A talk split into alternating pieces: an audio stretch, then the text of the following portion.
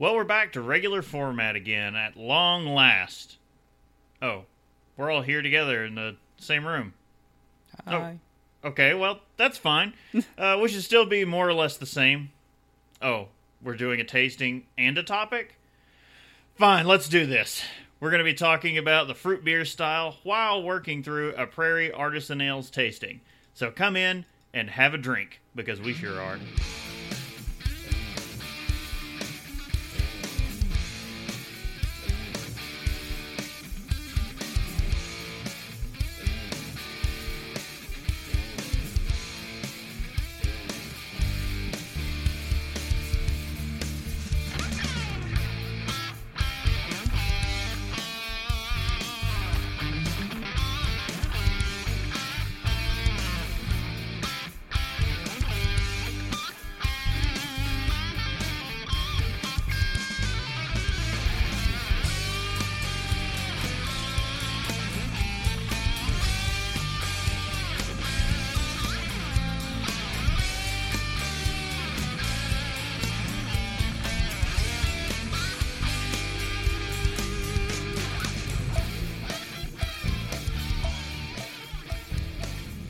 Welcome to Have a Drink, the show where you learn along with us about the glorious drink called beer. I'm Brittany Lee Walker. I'm Justin Frazier. I'm Christopher Walker. And I'm Casey Price.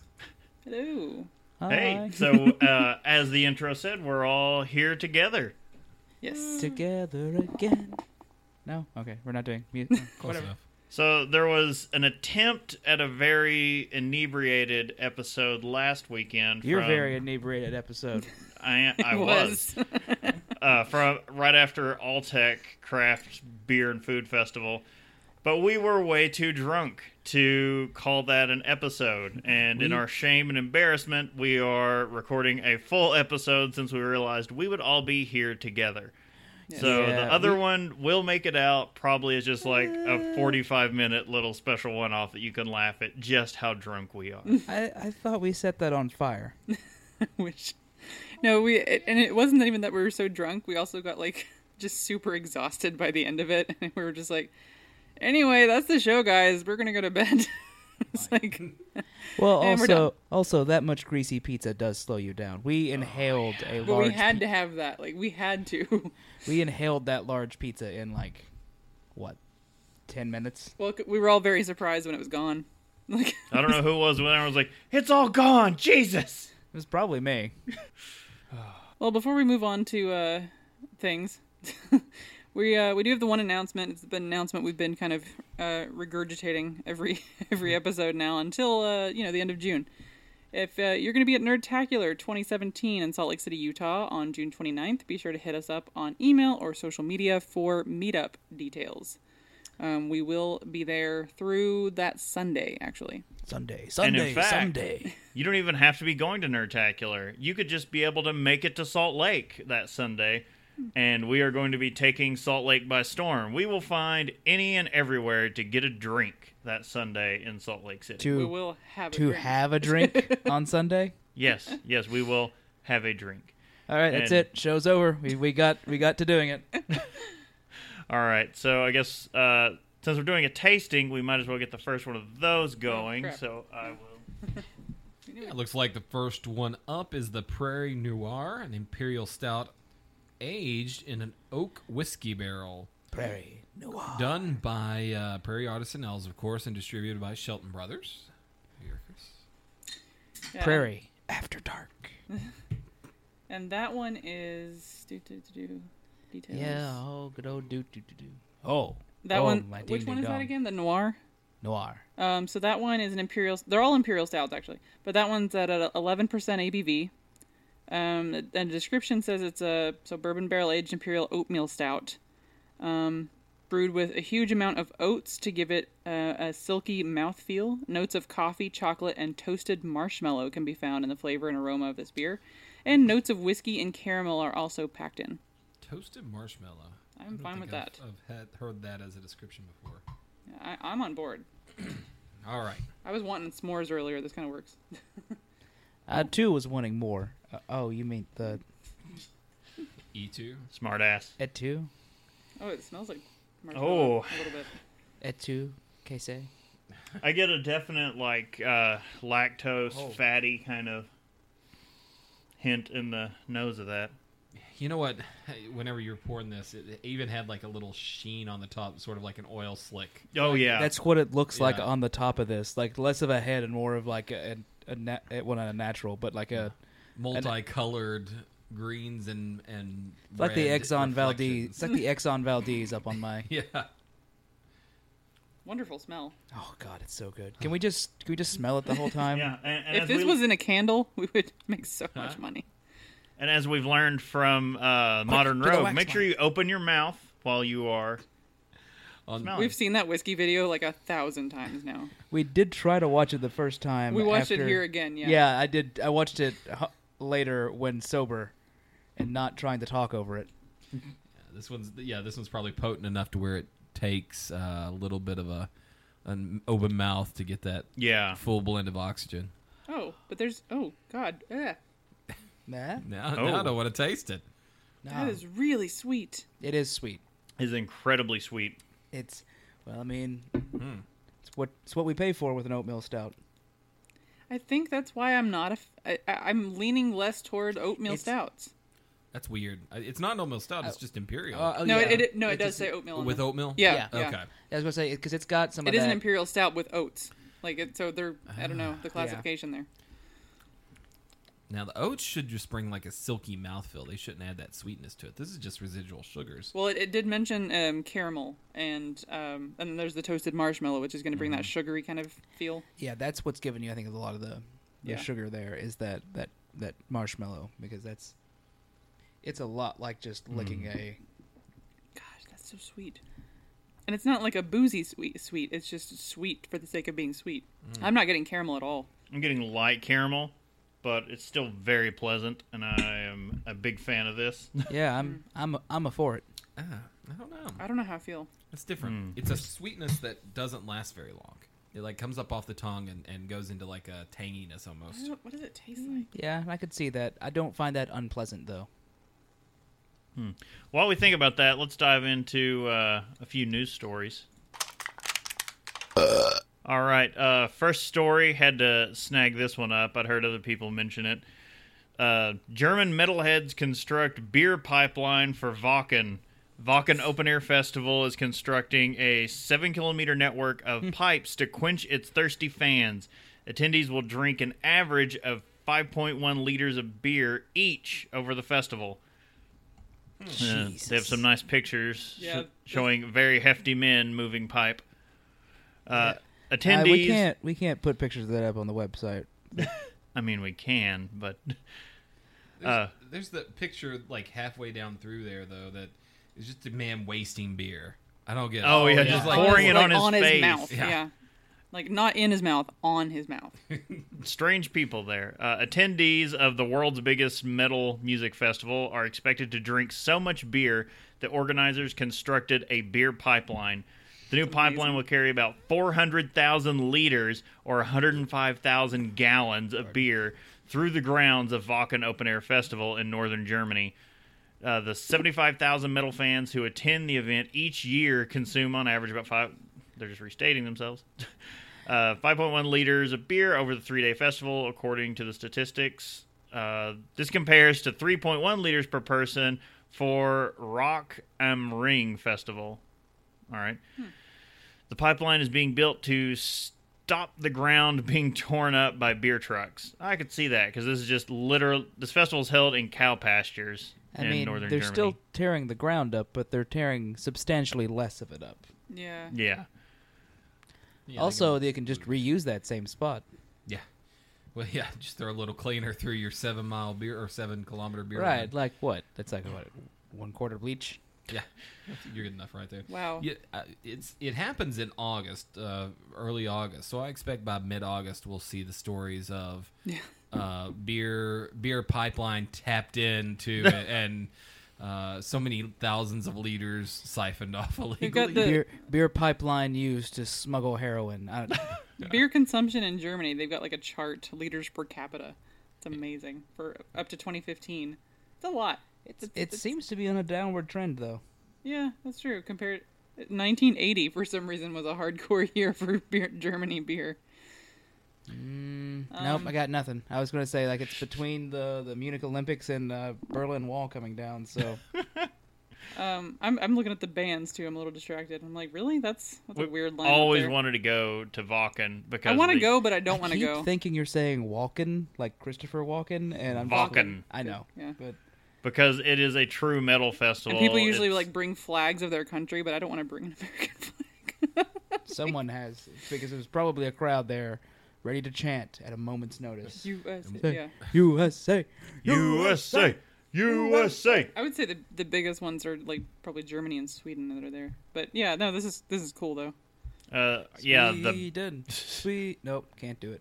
doesn't have the same ring. The beer pipeline will run through a seven kilometer or four mile network of conduit pipeline buried 80 centimeters. That's not very far. Beneath the ground, uh, the pipe networks allow the festival. Oh yeah, okay. In that picture, it shows it there. It's not one giant pipe; it's a whole network of pipes. Uh, the pipe network allows the festival site to be farmed normally throughout the rest of the year because, like I was saying before, th- it's just farmland. So, and my other concern, there's one picture in the beginning where it just shows one massive line. I was like, so it's only one beer, but then they show them running several lines together. So, you will have a choice. Uh, the new pipeline will have enough pressure to pour six beers in six seconds. Police said the fans of Wacken drink a lot, but are mostly overexcited and peaceful.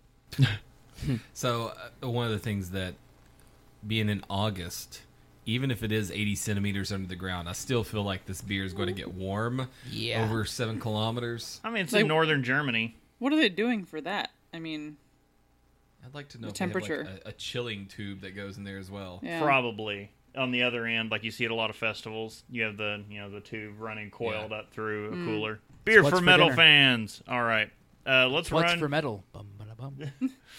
our next story. Um, kind of kind of a big one. Uh, longtime New Belgium brewmaster to depart.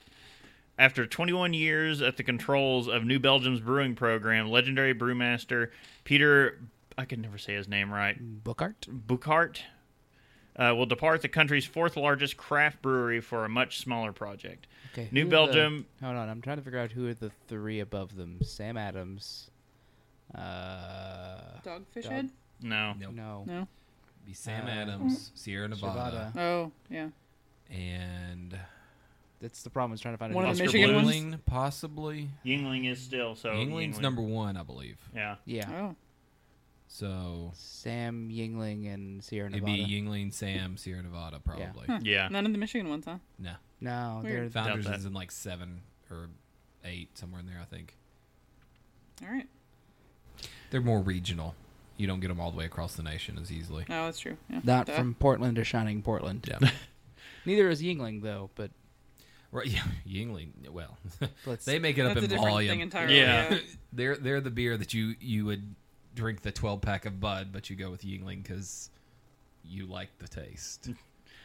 New Belgium, which is headquartered in Fort Collins, Colorado, has a brewing facility in Asheville, North Carolina. Today announced that Bouckaert would leave the company for Purpose Brewing and Cellars, which was described in a press release as an inspiring farm brewery that will produce both coffee and beer. I'm in. Right, uh, I'm in. New Belgium has not yet named a replacement. Uh, I said from the get go that I wanted to stay as long as I can learn, Bouckaert said via a press release. Now I want to learn new things. It'll be hard to leave this passion, but change is good for learning. Purpose Brewing is actually somewhat of a turnaround project. The company, also based in Fort Collins, was originally called 1933 Brewing. Last December, a pair of employees, uh, Zach Wilson and Laura Sickles, purchased 1933 Brewing and temporarily shut down to undergo a rebrand. How much were they paying their employees if a couple of them bought the? Oh, yeah. Yeah, uh, something tells me they uh, They had weren't- some extra funding from elsewhere that's not mentioned. Maybe. Uh, at the time of sale, Wilson, who had served as 1933 Brewing's head brewer, and Sickles, who was the company's marketing coordinator, said they planned to significantly change the concept of the brewery. Uh, all of 1933 Brewing's employees were also terminated, Oh. according. Oh my, Ouch. He did not like his coworkers. not in the least. Uh, our intention is to create an entirely new experience for beer lovers, uh, Wilson said in a press release issued Tuesday. Bouckaert, who is often credited with helping to develop the American palate for sour beers and was instrumental in creating New Belgium's wood and sour beer programs, will transition into his new venture over the course of 2017, New Belgium co founder and executive chair Kim Jordan said. So, yeah, after seeing what he created at New Belgium, like if you could just go there and see all the foeders, it's like that is just his baby. Hmm. Yeah, It- This it's is- a little frightening. Yeah, like they've got recipes. They're not going to be changing their No, no. their their stable of stuff, but we're going to be getting different stuff from New Belgium in the Yeah, it'll change the future. I have a feeling they'll stay, have a commitment to sours, but it will probably change new sours moving forward because he was still coming up with two or three at least uh, of these new sours every year. Yeah, But at least it seems like it's not uh, they're not parting on bad terms. Uh, creative people like not- new challenges, uh, she said in a release. Uh, we wish him well. yeah. They're they're not firing an entire company's worth of people. Yeah, like what happened on the other side of this. That's just kind of a yeah, it's a little stinging.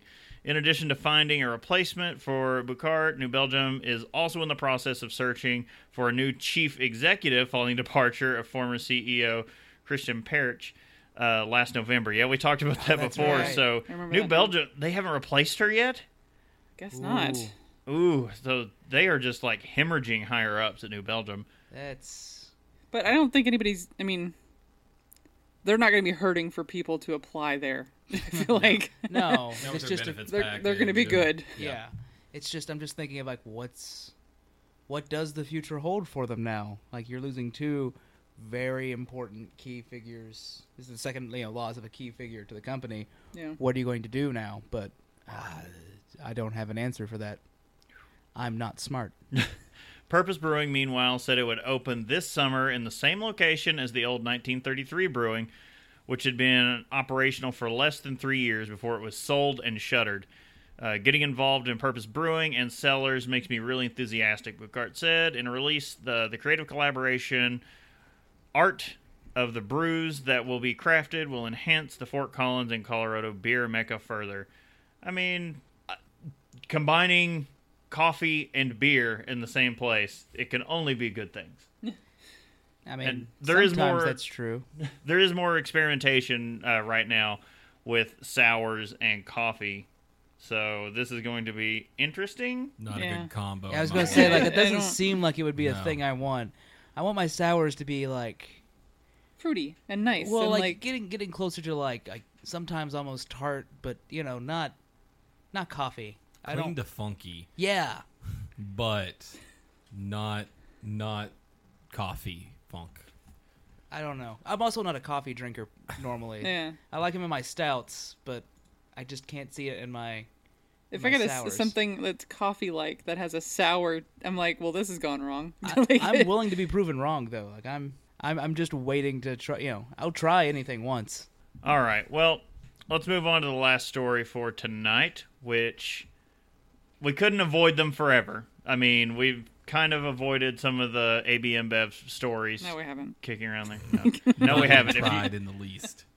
well, at least in audio we have, and I feel like so, we don't ever push the video shows on here. I was thinking about that earlier. It's like you know, It's the other way around. We don't we ever. never mention it. We so do video, you could guys. It turns out you could be listening to this and not realize, hey, on the off weeks of recording this, we do a video show The live devil, you say? on I don't them remember these.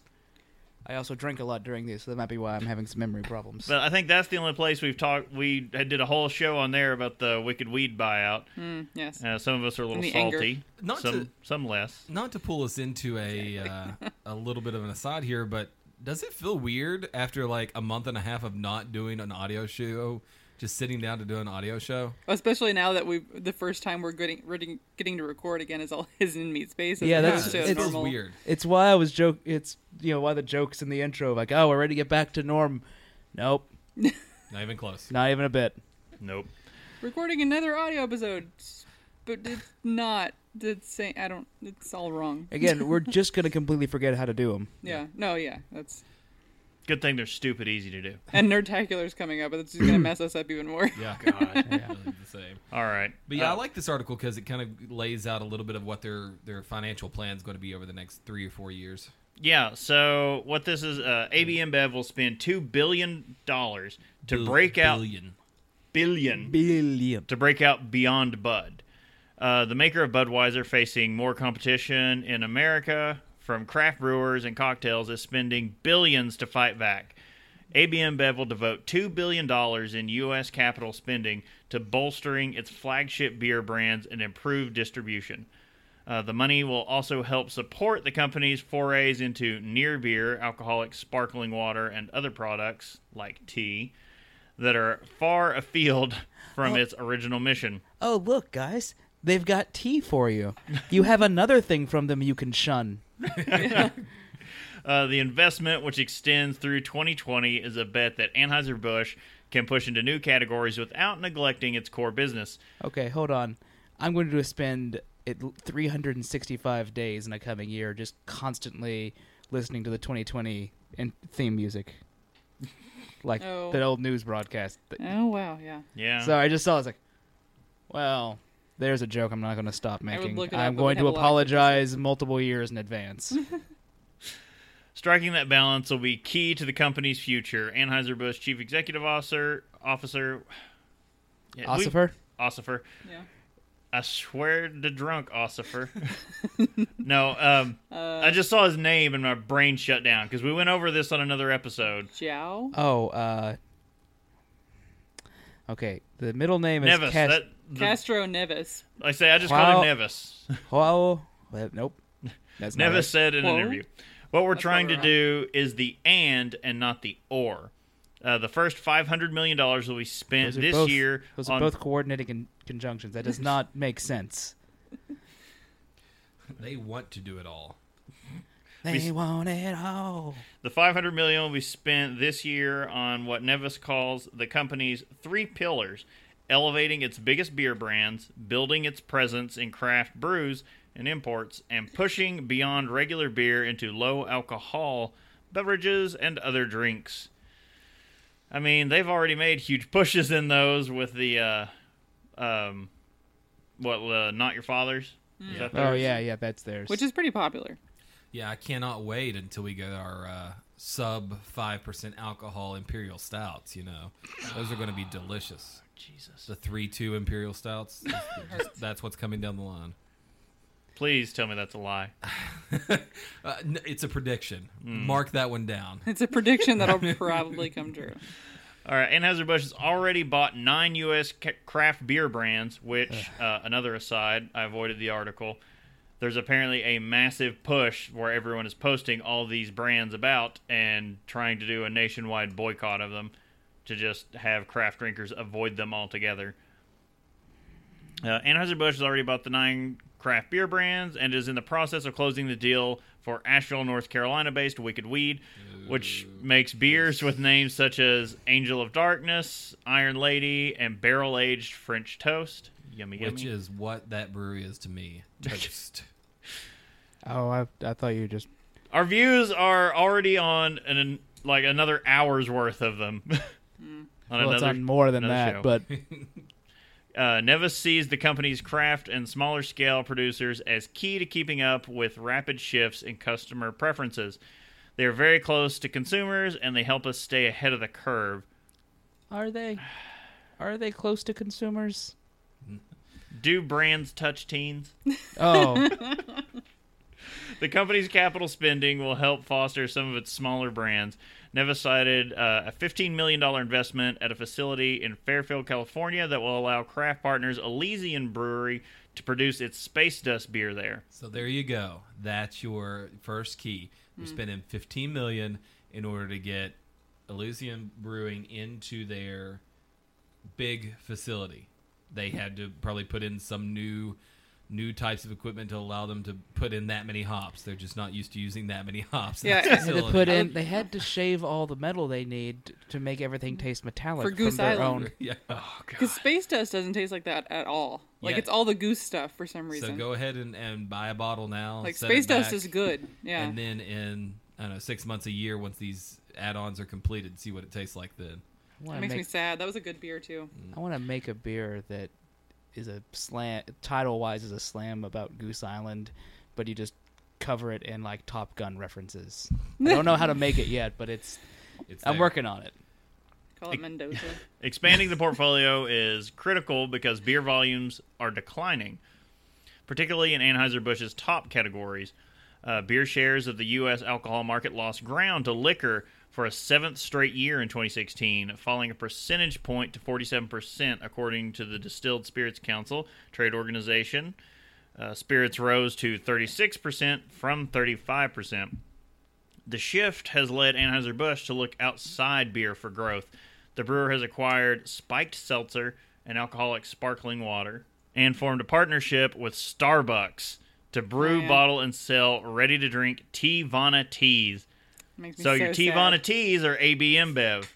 I'm not getting that shit anymore. So yeah, um, it's odd that Starbucks would group up with them on this because Starbucks has always been about the Quality? small, quality, or at least that's the image they've wanted to portray. Now, Starbucks, you can't necessarily call them small whenever they're no, the number one coffee brand in the world now. I'm pretty but sure. but they do pride themselves on the ingredients that they use Yeah. the, the where they get their coffee beans, how they like how things are farmed, like that kind of thing. Sure. So it does, and, and even their their food. They've got those little the lunch and, and breakfast and bistro Mm-hmm. boxes and whatnot, and those are. They always go on about what kind of ingredients go into that. yes. So that yeah, it's a little strange that they're gonna pair with someone who I don't even know if it's objective at this point, but you could say maybe quality isn't their first choice. You know, I wouldn't. And, and not that I mean the quality as to their standards Right. is there because they want to keep it the same It's across the, the, board. but it doesn't mean it's good. but it doesn't. Yeah, it does. It's not the same thing. Right. Yeah, and well, Teavana, as far as Starbucks brands, Teavana is probably their my least favorite out of all their brands because they do Mm. add like art not artificial but natural flavors. Basically, they add Kool Aid Right. to the the teas to make them flavored in those fruit flavors. It's not just real tea and and fruits that go in there. So Teavana as a brand I I probably wouldn't go back and drink their bottled teas to begin with. But now that I know they're brewed by Yeah. Anheuser Busch, I've only ever done the uh, the green tea latte with hap- happens to be the Teavana tea at, at Starbucks. Mm-hmm. at so, Starbucks itself. Yeah. Yeah. So I I'm I'm okay with just not doing that anymore. Honestly. All right. Well, uh, also, while I, we'll finish this up real quick, the investments will include $200 million this year to improve operations at the company's 12th largest U.S. breweries and 180 million to enhance packaging and expand the production of aluminum bottles, which has been an industry spread, I want to say. Like, a lot of brewers are moving to that. Yeah. Anheuser-Busch will spend 82 million on its supply chain, including new distribution centers in Los Angeles and Columbus, Ohio, and tillion- 10 million dollars to expand non-alcoholic production in Baldwinsville, New York. So that's what they are up to with their billions and billions of dollars. Other than acquiring other large. Well, let's let's bring the mood up a bit, and we have poured our next beer in the tasting portion of this. Yeah. Which one is this? This is the pecan. Pecan. I thought this smells straight up like dessert. Yeah. Yeah. This. Oh, I'm fine with this aroma. So pecan, not much here about it, but it's an imperial stout, um, 11.5% ABV. It's basically aged on pecans and vanilla. So there you are. Yeah, this was a new one out this year. It's just a few months ago they actually ever released this one. Real light pecan flavor, pecan flavor. Yeah. Yeah. And I'm not getting so in the in the flavor with with these nut beers. I usually get a little bit of a bitterness, a tannin kind of. You know, t- walnuts and and those types of nuts will usually give it to you. I'm not getting that in this beer. Yeah. No, it's.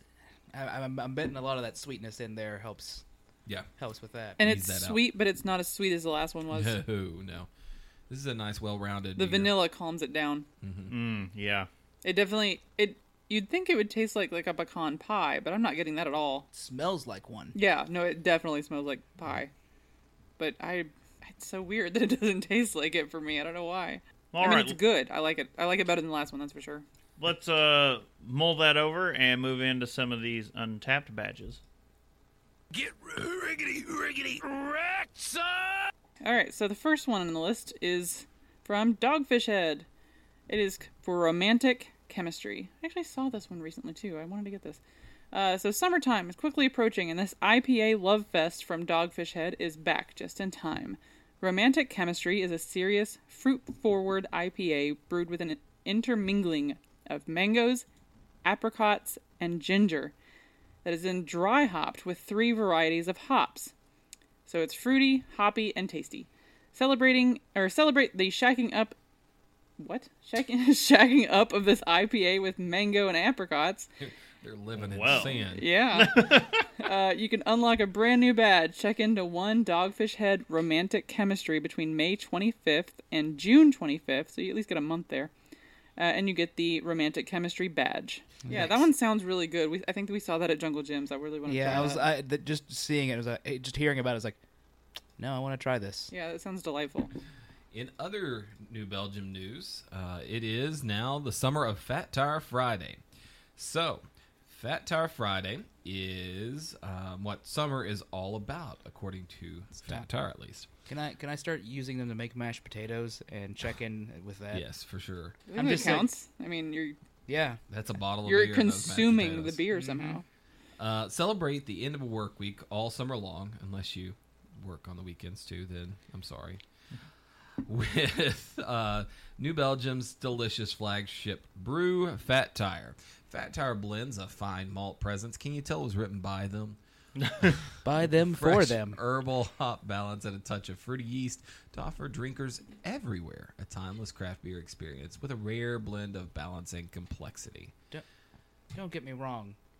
I would like yeah, if I have to have a six pack of a beer in my fridge, especially like during the summer. Fat Tire is a good solid one to. Sure. Fresh Fat Tire is great. Old Fat Tire, Not so great. no. uh, so you can join Fat Tire Fun every Friday, Join and you can unlock up to four levels of the brand new badge. You can check into Fat Tire from New Belgium on Fridays between May 19th, so starting now, through August 12th, and you'll unlock Fat Tire Friday badge. Continue to celebrate on Friday all summer long to reach level 4. And if some awesome badges weren't enough, they'll be choosing five people who unlock level 4 to win their very own Fat Tire bikes from New Belgium. So if you don't go there and become an employee, you can get a bike this way. True, but Possibly. I But- bought a pack of Fat Tire yesterday just to start doing this. yeah, I think I'm going to pick up some uh, for the rest of the for the next few months. Although my beer is uh, my beer is still full of fridge. Again, that's going to be need that on a shirt for me. My beer is so full of fridge. Um, When we start selling merchandise, that is going to be a thing. uh, okay. Um, next up on our Untappd list is the Central Oregon Beer Week 2017. Running with the whole theme Sigh. of everyone but Cincinnati gets a beer week badge. to- I didn't Right. get a Beer Week badge. That's true. Lexington didn't get one. You got one last year. oh, Look, I was hoping you forgot about that. never. Never forget. Uh, so, Central Oregon Beer Week is back. This 10 day celebration of all things beer gets underway today, May 19th. So, not today, but. Um, and it truly highlights the fantastic craft beer community of Central Oregon and beyond. Uh, this year's festivities.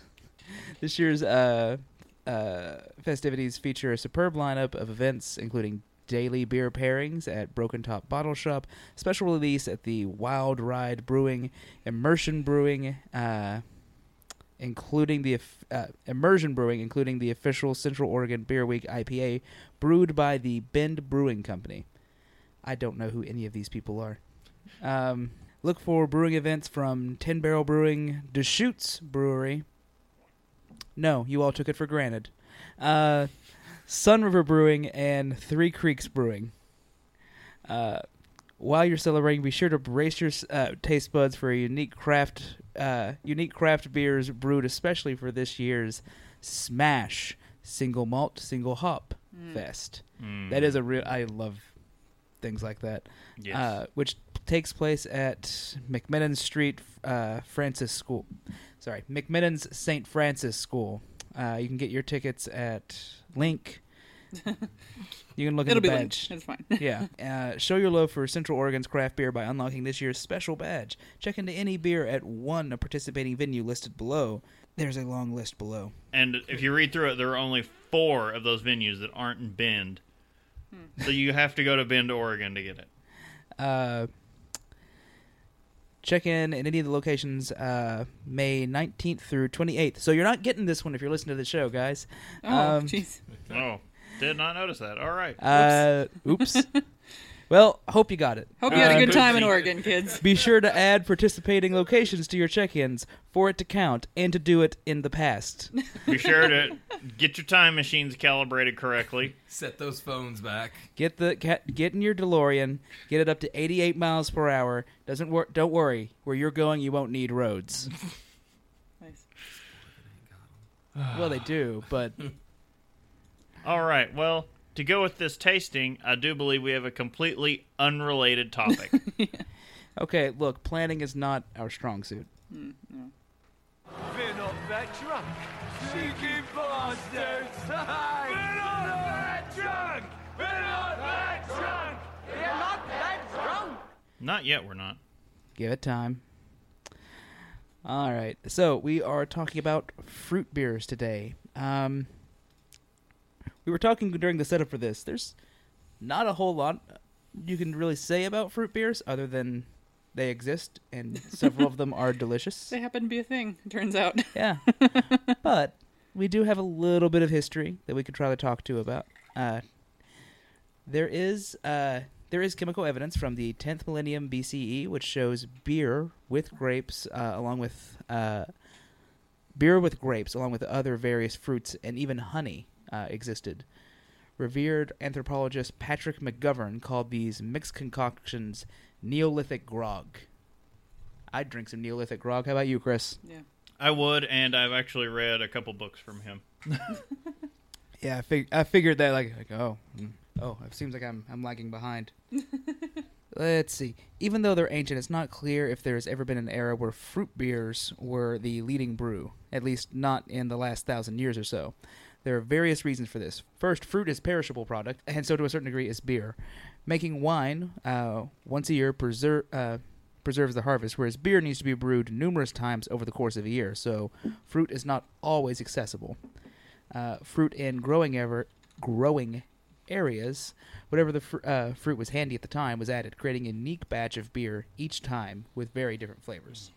So I'm going to go ahead and stop and point out the disaster of a pour Casey just handed me. there is like a three inch head in this, like Two ounce pour. this two. It, there is more head than beer. Three Inch Head is my uh, John Bobbitt cover band. Nailed it. Oh, nice. thought God, it I gonna- always suck at those too. I thought it was going to go down a little bit, but uh, got a little excited. That's the name she of my said. Debbie Does Dallas cover band. Are you better when you're drunk? Is that where we're at? It's the name of my Toby Keith cover band. he is on a roll. I don't even know if Toby Keith did that song. I'm just guessing. It doesn't matter.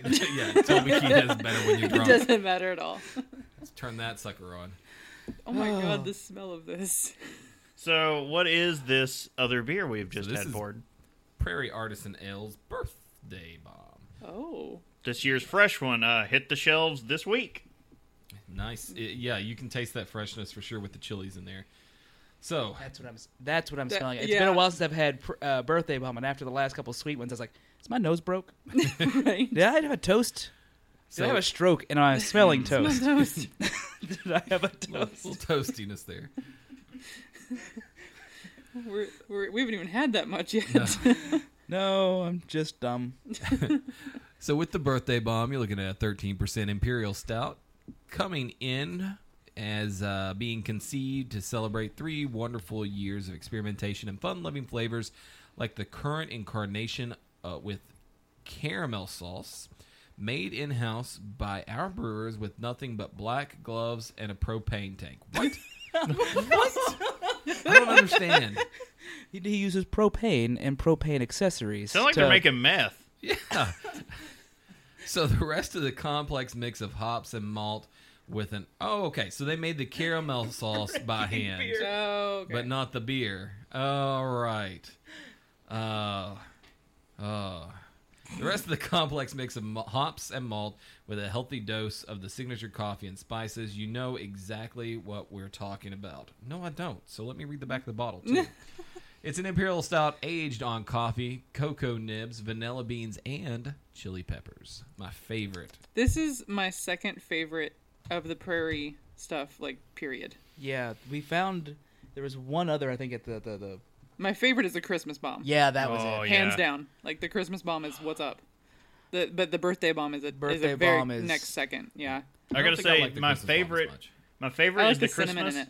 My second favorite, which is one of my favorite beers, period, is the barrel age bomb. Oh, Hmm. I don't which remember there's that also one. a bottle of hiding in the fridge. BT Dubs. I I feel like that one was boozy or something. it I- I- was, but it was more caramel than this. Oh, okay. This is uh, see. I like that this isn't so sweet because there's a nice balance. The peppers balance the caramel Mm-hmm. taste. Yeah, Like it, it's a it's a perfect bl- balance of all the flavors in it because you can tell there's a lot of stuff in this. Yeah, I really like peppers in my beers. Like imperial stouts, pepper is, is one of my favorite flavors. But this is like subtle too because we had one um with the the clown shoes. Mm-hmm. Um, what was that one? Um, Mexican. It was like a Mexican hot chocolate essentially, but I can't remember the exact name. Um, not not not the Chocolate sombrero. chocolate. som- I was okay. gonna say it wasn't Chocovesa. No, no, Yeah, uh, this the chocolate sombrero had more of a pepper kick to Mm. it, more spices involved. Whereas this is this is balanced out with the other sweet It's got flavors. the aroma, but Yeah. necessarily the the, heat the aroma kick. definitely kicks you. Honestly, I thought this smelled like tobacco initially. Tobacco. That's what beat me to Yeah. it. All Another right. conversation from earlier. yeah. Uh, All right, let's Meanwhile- back into history. meanwhile, back at the ranch. Meanwhile, About back beer in that we're ancient not times, even, beer that we're not even drinking. Uh, oh yeah. Uh, in the ancient Middle East, uh, dates were probably added alongside of grapes. Uh, it is believed that northern people used cranberries in their meads and beers, and sources extending back at least 400 years mention sloe, a type of plum. Uh, elderberries, re- I'm assuming that's also where we get slow low gin. gin. Yeah, The fruit there, yeah. yeah. Uh, I always just assumed it was just gin that poured ridiculously slow, like it was viscous. Um, let's see. Uh, slow, uh, elderberries, raspberries, and plenty of others. We're still unsure how ancient cherry uh, lambic, how the ancient cherry lambic, I can never say this. Crick? Crick. Creek. Creek. Creek. Creek.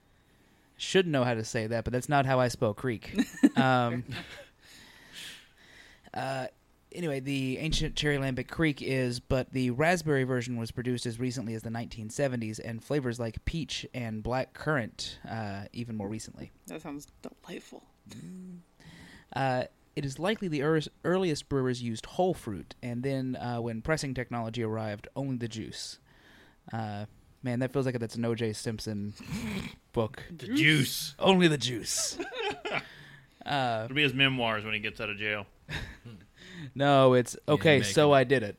Um, these methods are still the best ways to providing a f- uh, fruit flavor and aroma to your beer. If you know, uh, if you know a thing about wine, you probably know that the strain of the s- uh, that the strain, season, weather, soil, and orientation play a huge role in the uh, quality and flavor of the grapes, then have an effect on the wine.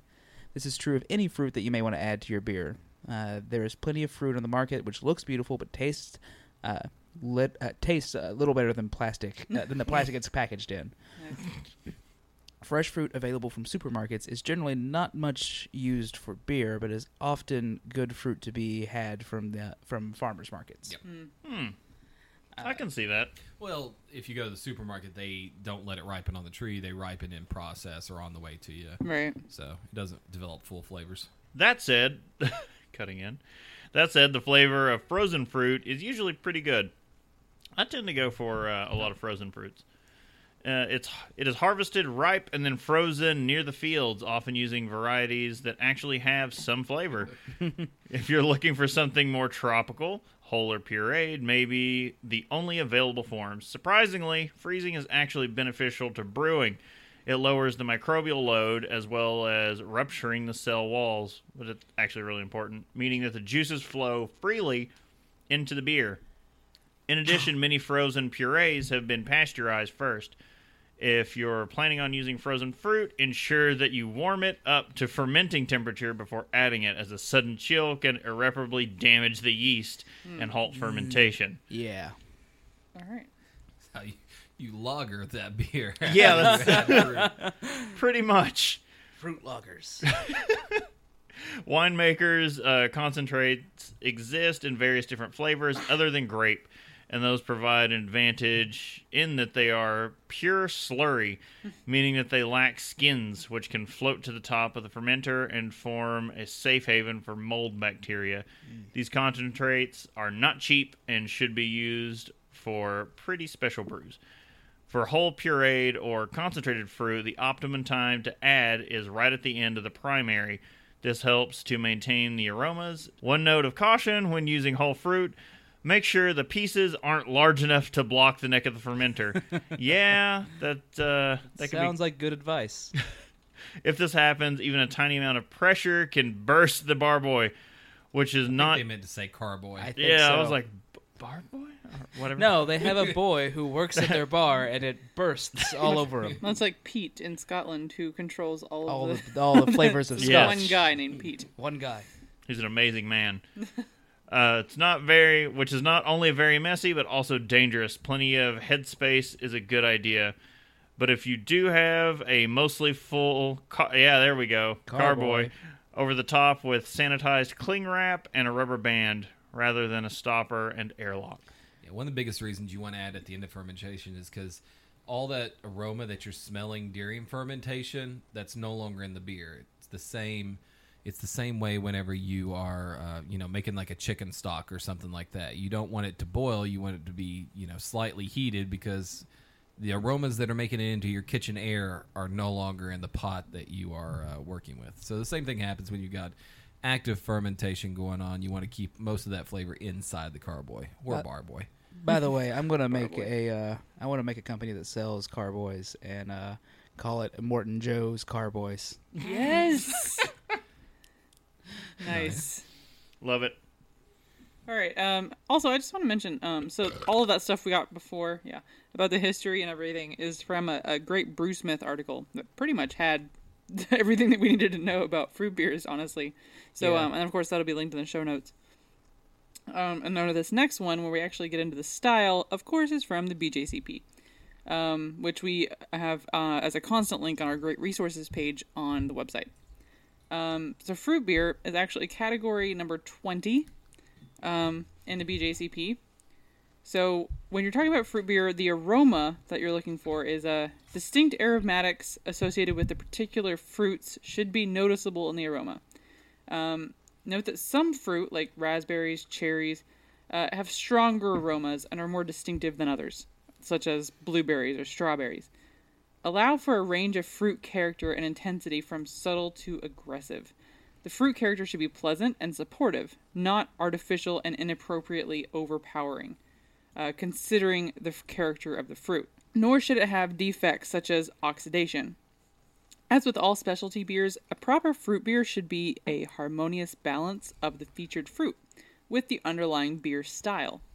Aroma hops, uh, yeast byproducts, and malt components of the underlying beer may not be as noticeable when fruits are present. These components, uh, especially hops, may not be intentionally subdued to allow the fruit character to come through the, in the final presentation. If the base beer is an ale, then a non-specific fruitiness and or fermentation byproducts such as diacetyl may be present as appropriate for warmer fermentations. If the base beer is a lager, then overall less fermentation byproducts would be appropriate. Some malt aroma may be desirable, especially in darker styles, and then hop aroma may be absent or balanced with the fruit, depending on the style. The fruit should add an extra complexity to the beer, but not be so prominent as to unbalance the resulting presentation. Some tartness may be present if naturally occurring in the particular fruit. but it should not be inappropriately intense. Uh, the appearance of fruit beers uh, should be appropriate to the base beer being presented and will vary depending on the base beer. For lighter colored beers with fruit that exhibit distinctive colors, the color should be noticeable. Note that the fruit, uh, the color of the fruit, is often lighter than the flesh of the fruit itself, um, uh, in the beer itself. So may it may take on a slightly different shade than the actual fruit. Uh, fruit beers may have some haze or be clear, although haze is a gen- is generally undesirable for fruit beers. And then uh, the head may take on some of the color of the fruit as well. I really like to see that in a fruit beer when you get the head really coming up with some of the colors. What was it we had See, last I- night that came off? It was the uh, uh, blueberry lime tart, Mm. and it really like there was this nice got some more of that in the blueberry hue to the head. Like it was really And that was a impressive. gose. So Yeah. Yeah, I was gonna Yeah. say because I think of like uh, uh, Founders Rubeus. Oh, yeah. when I Yeah. think about that because it, it it's you know kind of a that nice pink and it's got that s- same kind of color head to it, especially if you think That's of the true. nitro. that that's a very distinctive color too. Mm-hmm. That like really stands out when you think about it. So uh, we went ahead and poured the last of our four beers here that we're tasting today. Um, this one is not just from Par- Prairie Artisan Ales, but also a collaboration with Evil Twin Brewing, um, with Jeppe, Jeppe, Yippee. J E P P E, uh, from Evil Twin.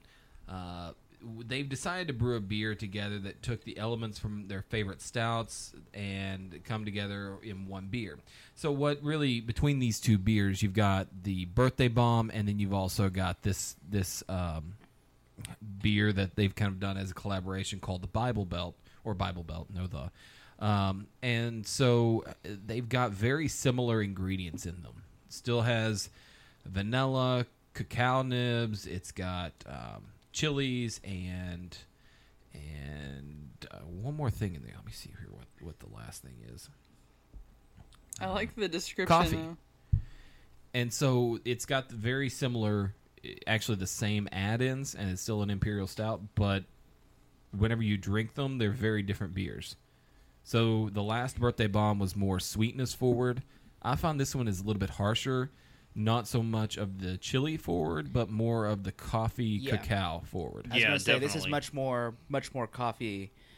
You know, a little bit of cacao, and it's it's you can mm. taste a little bit of the chili, but it's like it's not as prevalent. It's near the uh near sort of like the end of the the you know the journey over the tongue. It's weird. It's um, it's like equally sweet and not spicy, but hot. I guess. I like it.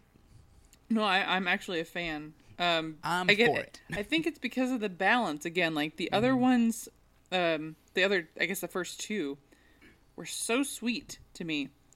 Um, but these, the the previous two, this one and the uh, the birthday bomb, had more of a balance to them. Because they had so many, there's so many notes of everything in these, Yeah. but um, but they balance it really well, as opposed to like just like here's some boozy sweetness on this imperial stout. Yeah. Good luck. and I- don't know if I mentioned it or not, but still coming in at thirteen percent. So you Oh, know, you can- you can they, feel both of them have the same ABV. It's just a matter of the treatment, and I think this one probably has a little bit more hop bitterness built into that, Mm-hmm. um, which balances out the sweetness quite well. Yeah, And I, on on the description, it, it mentions that it's supposed to be a blend, uh, well, elements of uh, the Prairie Bomb and Evil Twins, uh, even more Jesus. Mm. I don't remember the even more Jesus stuff. Um, Um, I know we've had uh, some of the some of the other ones. We haven't had the even more Jesus, Yeah. but it's around. I've just that's always led me to kind of not purchase it because it's readily available all Mm. the time. I, I haven't had it in bottle or can. I think that one's in bottle, feel like it's Most one of theirs I've- are bombers, yeah. but feels like it's one I've missed. So I'm just kind of going. All right, sure. I- I'll take your yeah, I've had it." I've uh, we've had the um, Sweet Baby Jesus. no. That's uh, that's Entirely Yeah, different brewery. that's- Different that's. That is a different brewery. Yeah, you're Um, right. Um, whatever there. This this one I think I've had at Hopcat, if I'm not mistaken.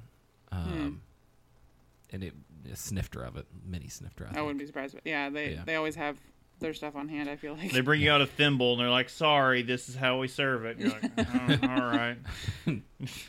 Uh, great when you're driving home. Not so great if you already got an Uber. So What's with the Jesus in the names of all these things? That's a good question. totally Like- different. Evil Twin likes to do was that like, you got the Michigan Maple Jesus. But Duclaw's got the same thing then. So well, it's uh, th- th- theirs is so you can when you drink it, you're supposed to be shouting, sweet baby. "Sweet baby Jesus." That does not make you shout that. No. No, That one always made me sad because it's supposed to be it's supposed to have peanut butter in it, and you can I cannot taste the peanut butter at all. it's not much. Yeah, I compared to like the never a big Listermann's nutcase. So it's I'm compared to like, Nutcase, Yeah. yeah. You're like okay, never mind. So if you're going to go with a beer that is uh, aged with your your fruits, you need to have flavor that kind of matches the aroma. The distinct flavor and character associated with a particular fruit should be noticeable and in a range in intensity from subtle to aggressive. Yeah, kind of like everywhere there, depending on what you want to do with the beer. Uh, the balance of fruit with the underlying beer is vital, though. So there are some fruits and beers that you don't necessarily want to pair together, or probably wouldn't work out well together. Um, you know, I'm having a hard time thinking of any right now, but you may want to to check and see stout. on. Banana would probably be a, a good one that would not go well with a lot of beers out there. yeah. That's what I Um, always think of as being a really tricky, yeah. tricky. you mean I have a fruit. Hefeweizen? yeah. green apple lager uh, would Yeah. probably Ugh. not not go well because Hold on, let's take a minute. Let's all try to come up with a. like a weird fruit. Now, it, it, I've looked at, ahead on some of the commercial examples of fruit beers. Clamato. tomato Tomato is a fruit.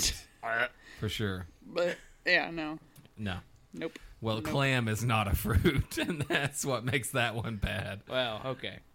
So, uh, as you're thinking about what would not go well together, um, you want to go ahead and, and make sure that the fruit characters shouldn't be artificial or inappropriately overpowering as to suggest like a fruit juice drink.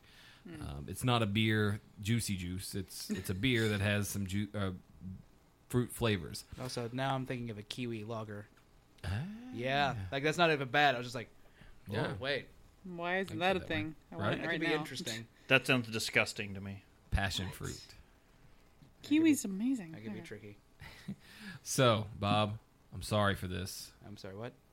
Hop bitterness flavor, mm-hmm. malt flavor, alcohol content, and fermentation byproducts such as esters or diacetyl should be appropriate to the base beer and be harmonious and balanced to the distinctive fruit flavors present. He's gone. He's no longer with us. Note that these components, especially hops, may be intentionally subdued to allow fruit character to come through in the final presentation. So if I were to go out there and make an IPA, and Sorry, I what? want he's back, he's back. if I were to go out and try to make an IPA, um, and I wanted the fruit flavor of an IPA to come through, I may intentionally back off on the hops in order to bring forward that fruit flavor. So if I'm making a pineapple IPA with some pineapple flavored hops, I may back off on the hop bitterness to let the pineapple flavor come through a little bit better. Which is much of much of the New England IPAs these days. Exactly. Um, so you want it to add flavor but not sweetness. Fruit should ferment out. Fructose and, and fruit sugars should ferment out completely. So it's not something that you want it to be sweet in there. The sugar found in fruit is usually fully fermented and contributes to a lighter flavor and a drier finish actually in the beer. Um, however, the residual sweetness is not necessarily a negative characteristic unless it's raw, unfermented quality. So something along the lines of you just taste really syrupy uh, in there, not not the real thickening sugars that you get sometimes. Sorry, now I'm thinking of a of a Gordon Ramsay brewer going, "It's raw." it's raw. don't put scallops in your beer, folks. so your No, mouthfeel don't do that. your mouthfeel may vary depending on the base beer. That's that's what you're going to see with most of your fruit beer judging is you want to look at the base beer category and these fruit guidelines in order to kind of make them meld together. It's like it's like competing in two different. yeah, groups. Really, you are. You're you're taking so it's one of the hardest.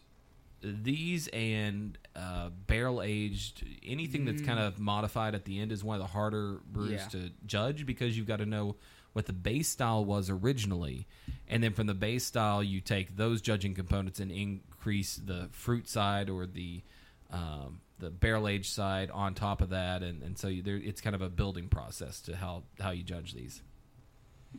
Um, so, like I said, fruit beers, you usually add fruit to them, of course, which could thin out the mouthfeel. And so if a beer is supposed to have a medium or full mouthfeel, but whenever you add fruit to it, it makes it a little bit lighter, that's okay. Because the base beer, um, and you've got to modify it with that fruit side, and fruit's going to change that up a little bit. Um, so overall impressions, you're looking for a harmonious, harmonious marriage of fruit and beer. Horror Key- harmonious. harmonious.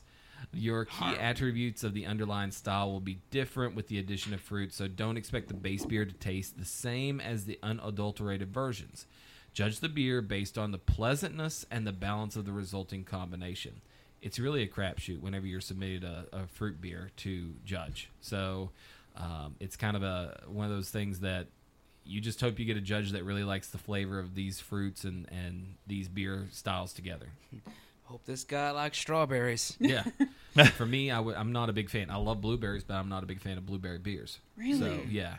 And so if I got a blueberry beer, it would be really difficult for me to judge that. What about a strawberry wine? Strawberry Thank you. so you're going to find classic examples out there, like uh, New Glarus, who who has a tendency to do a lot of fruit beers. Um, they're Belgian red and raspberry tart, Bell's cherry stout, Dogfish Heads apricot, which is really one of my favorite blends out there. It, it really showcases the base beer while adding in a little bit of, uh, uh, I think it's apricot in that beer. I'm in no way would hope. surprised that they have Dogfish Head's known for like their they they do fruit very well. Yeah, Yeah. They do fruit. for sure. They do fruit well. Um, also, you're looking at some elderberries, I like that side of it. Abita's Purple Haze, which is pretty easy to get. Um, Melbourn Apricot Beer and Strawberry Beer. I haven't seen those yet. Magic Hat number nine. Um, it's using apricot in that beer, I believe. Apricot and peach as a fruit beer. You're going to find Apricot's like hot. Yes. guess. yeah, you're going to find that apricot and peach taste almost identical. Oh, yeah. Whenever you're, if if you were to, so if you're wanting to use artificial or natural flavors to make a fruit beer, um, and you can't find the right flavor of peach, but you want to make a peach beer, try apricot because you tell somebody it's peach and they'll think, oh yeah, that's exactly what peach tastes like. Yeah, I, I'm I'm I think it has a slight difference because I'm a, I'm more of a fan of apricot than I, I I'm not a fan of peach. Sure. like as a flavor. So You may be able to pick it up. And each, even if you say this is a peach flavoring, each peach flavoring is going to be just a little bit different. So Yeah. some peach flavorings have more flavor, and some have more aroma. Some taste fresh, and t- some taste cooked. well that yeah. And that that being said, the the Abita that we did for the video episode, Mm, yeah. um, that peach was actually really really good. Mm-hmm. like, so I guess scratch that on that. But I mean, some people can do it well, and some people just not so much. Yeah, I think uh, with fruit beers especially, I think you should drink them chilled. Oh, like, yeah. pretty cold. Um, that's just my opinion on them. Do it how you like. You do you. Follow your heart. I like my uh, fruit beers a little bit colder than what I would normally like the base beer style. No, that makes sense. So we did have a uh, we had a list Yeah. from uh, from Beer Advocate about the their top ten rated fruit beers, Well, fruit vegetable beers. Well, it you goes do- beyond. Or, well, there's 10. more than that. you but want to do 10, the first ten? ten is where I want to kind of kind of go. Well, one through four is just straight beers from New Glarus. I was going to work my way up to that, but Oh, well. because I was going to start with the beer that I've had on the show. because Brian from Denver. yeah, uh, We love you, Brian from Denver. the like Capolo not going to work here no more. Um, L- Lico Capolo? Licio Cap- I don't know. I'm saying it wrong too. Uh, I do- It's Hawaiian. Yeah, I do actually have another. Uh, I have more of that in my refrigerator right now back home. I loved it, but I and- love pineapples. Lily so, koi. Lilikoi. Lilikoi. It's Okay. passion fruit. Is Yeah. the, it's the Hawaiian name for passion. but it passion tastes fruit. like straight pineapple juice. Thank you. like it does. I mean, I've, it's I've got another. delicious. I've got another can of it. I'm going to give it a second shot. Did my first one on the show. but and if I- you don't like pineapples, then yeah, you know, I'm I'm gonna I'm gonna give it. I'm gonna give it another go. yeah, okay. Um, you know, maybe I was just in a weird mood that day. I don't know. Uh, but yeah, there's also uh, Framboise from Selin Grove Brewing Company. Uh, Framboise, anytime you see it, it's going to be raspberry, I believe. Is Yeah. The flavor from there. Oh, okay. uh, Thumbprint Apple Ale. I wonder what they did. And that is a brewery from Pennsylvania. Hmm. I've never heard of them. Thumbprint Apple Ale from uh, New Glarus Brewing. You're going to see their name a lot on the list. Yeah. Uh, Apparently, they're about some fruit beers. Apparently. Uh, Newbur, Newburgh, Newburgh. I don't know. Yeah, from New Uh, York. yeah. Uh, Cafe Sour or C A F E Sour Hmm. uh, from Newburgh Brewing. Uh, Phoenix Creek from Selling Grove. Uh, Founders Blushing Monk. I've never seen that. No, it's Blushy Monk? Oh, yeah. Yeah. yeah, it's uh, rotating, so you're only gonna find it Oh. in bombers every now and then. I'm sure you could find it more readily available at Founders. They Mhm. probably have it on tap a lot. And then But uh, it's- Oh, so It's an Imperial Rubaeus, which sounds Oh. just fine. four, Jesus. four times the four times the amount of raspberry in Rubaeus. Oh, I, I, that's not for me anyway. Never Yeah. mind. Uh, I was gonna say. Then next up is another from New Glarus, uh, strawberry rhubarb, which I would be about. I would try some of that. so, and then I had to look up this brewery. Then At the very they're, least, they're from tastes like Wisconsin. rhubarb pie. Yeah, That's where the fruit comes from, right? apparently. it's it's a very warm climate there to grow fruit. Oh yes, Probably some of those those. Uh, well, I, I noticed they use a lot of cherries, a lot of raspberries, a lot of. Yeah. Uh, well, speaking of was this one? raspberries, number three on the list is the raspberry tart from New Glarus. Jesus. Uh, number two is the Wisconsin Belgian Red. Uh, and number one is Serendipity from New Glarus. Has to be said, serendipity, kind of an odd combo there: apples, cranberries, and cherries. That sounds good. The I It's so like a. Uh, the wel- the Belgian red is just like a cherries. special kind of salad. I was gonna say it's it's, it's gorgonzola cranberries, so it just and- makes me think of anything you would find from like Ocean Spray or something. Like, whatever, throw cranberries in. I'm pretty sure I've seen Bloody Mary mix from them with cranberries in it. That'd be awesome. So Take that. I like it. Hit really close. Uh, didn't quite make the top ten, but ones to throw in there are the Bumbleberry Honey Blueberry Ale from Fatheads, yes. hitting at sixteen because I love that one. Uh, I want to try personally the um it hit at number twelve on this list Oh, from yes. Funky Buddha sweet potato casserole beer. That's a that's a Thanksgiving beer if I've ever heard one. That I'm sounds board. Fantastic. It's seven That is point a nine veggie percent. Like yeah, that's And then- veggie. And then sandwiched between the two of them, uh, new this year from Founders, Fruitwood, which was really sweet. I mean, I I didn't like it at all, but that's all. kind of overly sweet, but it was still pretty good. It tasted too medicinal to me. All right, I think that I think that about does it for for our little trip down down fruit beer lane. What? Down Fruity Lane. Oh, Bourbon wait. carrot cake? Sorry. number twenty three on the list, bourbon carrot cake. Apparently, Brittany's not done. Down- Sorry. Shorts Brewing Company. I really want dessert, is what it probably comes down to. Uh oh, Michigan. Yep. Michigan. Everything's in Michigan. Oh, sorry, bourbon carrot cake. I lost it. Sorry. and we're back. So we don't necessarily have a what we're drinking because we've been talking what we've Yeah. been drinking all. Well, what's, Well, so what in are the fairness, if we were doing tastings like this, I would not remember how any of them tasted by the end of this episode. No, yeah, we had to step in. Stream of like, well, conscious. what's the general thoughts on Prairie on Bomb makes some. Uh, Prairie Artisan Ales makes some good beer. how would how would we rate the four that we had, uh, Mm. like in order? In order. Yeah. That's difficult. So for me, it would go birthday bomb. Um, probably the collaboration next. Then it would go with the pecan, Hmm. and then finally, last it would be the uh, Prairie Noir. I'd swap those slightly. I would say birthday, definitely the standout. Then I would say pecan, uh, Bible Belt, then the Noir. The Noir just really didn't pack what I was hoping it was going to pack. Mine is exactly that order I, I don't know. I, because I the I the like first one was for- way too sweet. I love my children all for different reasons. I think the collaboration had good balance. Birthday bomb was, was just good. really tasty. Oh, I love the birthday Pecan bomb. didn't wow me, but it didn't. but it was not. It was. it wasn't offensive either. It was also a good dessert. Yeah. Yeah, I don't know. But that The Prairie Noir- Noir was that was my least favorite by far. yeah, and the more you talk, the more my brain goes. No, you're gonna make make different decisions because they they've made one. I'm like, I can't, I can't choose. Like I like all of them.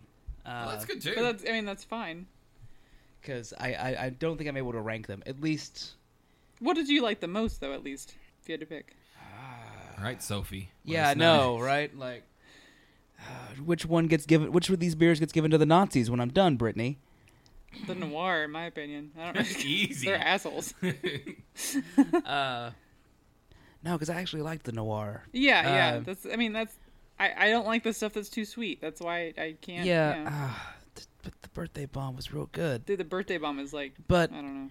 honestly, that collaboration, That was. I, yeah. I, The Bible Belt. Yeah. yeah, the Bible Belt brought something out different, and it might just be that I was just a different flavor on it. So I don't know if I liked it more than the birthday bomb or not. And so, uh, and the, the the pecan, I loved the aroma, and the flavor was not maybe as The the um the flavor of the pecan I don't think matched the aroma, but at the same time it was still it was it was good.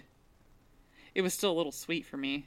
Like Yeah, part of me though really liked the sweetness of the first one, but it might have just been that I was we've just come back from dinner and it was finally processing and it was kind of like a good Yeah. dessertish. Yeah, you're you're right. Mexican food with that sweet beer right yeah, after. we went we went to Chuy's for dinner, so Oh man. At least our palates were nice and primed for the. Uh, yeah.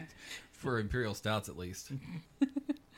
I'm pleasantly surprised by the Bible Belt, but knowing that they also have variants on the Bible Belt, um, I don't think I could have the barrel aged Bible Belt because I would be very scared to be too boozy. No. I want. I I we want have that. a bottle of it. I did not put it in this because it was going to be a bit much to be adding some barrel aging, some more barrel aged stuff on Right. top of these. So, and ours, I already have it on good authority. That is one of the best beers of the year. I mean, I'll try it. I'm just saying. I, I sometimes some of those risk. Um, I some some of them get that the boozy taste overpowers every other note that should be in it, and it's a, a little unfortunate. And then it's so boozy that it turns out to be sweet, and that's literally the only taste you get from it, mm-hmm. and that scares me a little bit. Now, granted, Prairie's been pretty good about that kind of stuff, mm-hmm. so I don't think it would be an issue with them. But at the same time, it worries me. I guess. Hmm. All right. Well, there we have it. It's official, unofficial.